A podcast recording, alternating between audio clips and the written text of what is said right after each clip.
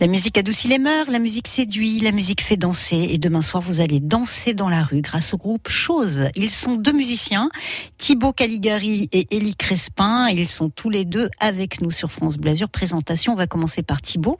Bonjour Thibaut, votre binôme Croze existe depuis combien de temps? Bah, bonjour Daria. Alors bah, ce groupe on l'a créé avec Ellie, euh, c'était en 2018 à peu près. C'est une idée qui, qui nous trottait dans la tête à tous les deux parce qu'on on est membre euh, d'un autre groupe de musique qui s'appelle Basta Pai Pai qui lui euh, existe depuis près de 20 ans. Et bah, c'est un groupe où, où il y avait six personnes donc c'était un petit peu compliqué. On était tous aux quatre coins de la France et on s'est dit bah, pourquoi pas monter un projet dub à deux avec à la fois des, des, instruments de musique acoustique et à la fois des, des machines euh, synthétiques, comme synthétiseurs, des boîtes à rythme. On va, on va évoquer un petit peu Basta Pai Pai pour les gens qui connaissent pas, parce qu'il a quand même quelques années d'existence. C'est quoi le, le, style musical? Basta Pai Pai, euh, c'est un groupe qui réunit euh, pas mal de styles musicaux. Ça peut aussi bien être du rock que du ska, que de l'électro, que de la musique du monde avec des touches orientales, que de la musique des Balkans. Euh, ça dépend vraiment des morceaux et tout ça dans un, toujours dans un esprit euh, assez festif et, euh, et poétique aussi. Là, donc, chose, c'est ce, ce, nouveau binôme que vous avez créé? Bah, C'est un, un peu ce qu'on peut appeler un side project qui est devenu un, un, projet à part entière. On a monté ça bah, parce qu'on voulait aussi faire des parties un peu plus électroniques et un peu plus instrumentales et un projet qui, qui, qui demande moins de personnes aussi si on voulait faire un projet, un duo quoi. On arrive sur scène, en gros, nous on, est face à face déjà et on est de profil euh, par rapport au, public. Donc déjà c'est c'est assez original, ça se fait pas très très souvent et donc euh, il y a une partie donc c'est-à-dire euh, quand on est face à la scène, donc à gauche de la scène où il y a toutes les machines, et à droite de la scène, du coup, il y a tous les instruments en gros. Et on est, nous, on joue face à face. c'est comme s'il y avait une grande, une, table en gros en plein milieu de la scène, et nous, on est face à face avec tous nos instruments, nos machines, qui partent de, de, cette structure qui est sur scène, quoi. Et initialement, vous deux, est-ce que vous avez euh, plutôt tel type ou tel autre type d'influence musicale? Est-ce que vous êtes quand même plus attaché à un style précis? Ben, On a des, des, influences qui sont, qui sont assez variées. On vient pas tous les deux non plus du, du même univers. Moi, c'est vrai que je viens d'un univers qui est assez électronique, donc euh, bah, tout, tout, ce qui est musique électronique, c'est quelque chose qui, qui m'attire beaucoup. Euh, après, bah, pas uniquement. Hein. C'est, moi, il y a, pas mal de, trucs, euh, beaucoup, beaucoup de styles différents. Pour citer quelques groupes, il y a, je sais pas, par exemple, euh, Prodigy, Manu Chao, je sais pas, Massive Attack, tous ces genres de groupes-là, Hightone, par exemple aussi, Brain Damage tout ce genre de groupe-là, c'est des, des, influences majeures. Quoi. Bon Thibaut, euh, vous vous produisez euh, demain sur la terrasse de l'association de l'art à Nice. On va se retrouver dans un instant, puis on va, on va passer la parole à votre petit camarade Elie. À tout de suite. Super, je vous remercie. Suivez les matchs de l'OGC Nice avec France Bleu Azur sur les assistants vocaux Google Assistant. Vous avez loupé la rencontre? Rattrapez votre retard et dites par exemple OK Google, donne-moi le résumé du match de Nice. Voici le résumé du match de l'OGC Nice. Toute l'équipe 100% Aiglon de France Bleu Azur vous fera revivre les temps forts du match depuis le stade. France Bleu Azur, ensemble avec les Aiglons. Tout l'été, France Bleu s'engage pour le retour en scène de la musique. Live, live, toute la semaine à 20h tous en scène. Le live, 2h30 de concert. Dans les plus belles arènes du monde. Tous les week-ends, 15h, le France Bleu Live Festival. Les meilleurs concerts France Bleu de la saison. Tout l'été, France Bleu part en live. Live, France Bleu. Un été essentiel. Bleu Azur l'été, c'est l'Happy Hour. Pierre de la Monica, un des chanteurs du groupe Bon Entendeur, était avec nous il n'y a pas si longtemps sur France Bleu Azur. Il était aussi au festival Crossover et cette chanson vous dit forcément quelque chose. Bon Entendeur, le temps est bon pour vous sur France Bleu Azur.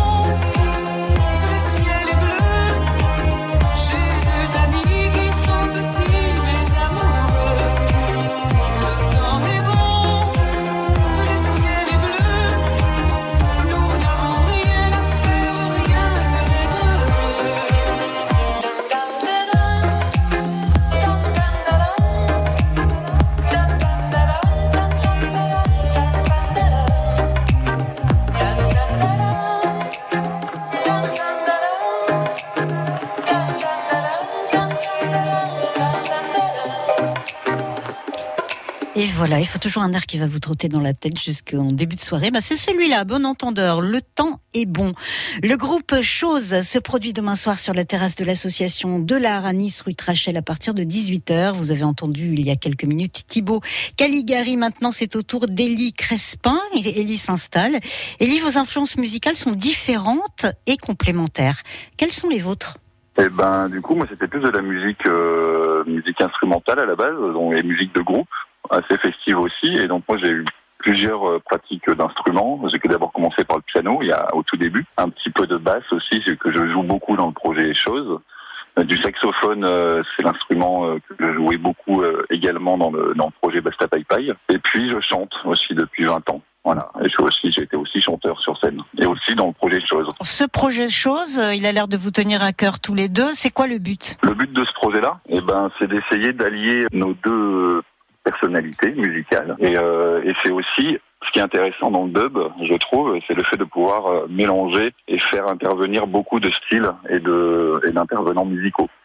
Avec toutes les années, on a beaucoup beaucoup de relations euh, autour de nous qui font de la musique dans différents projets, des chanteurs, des musiciens, etc.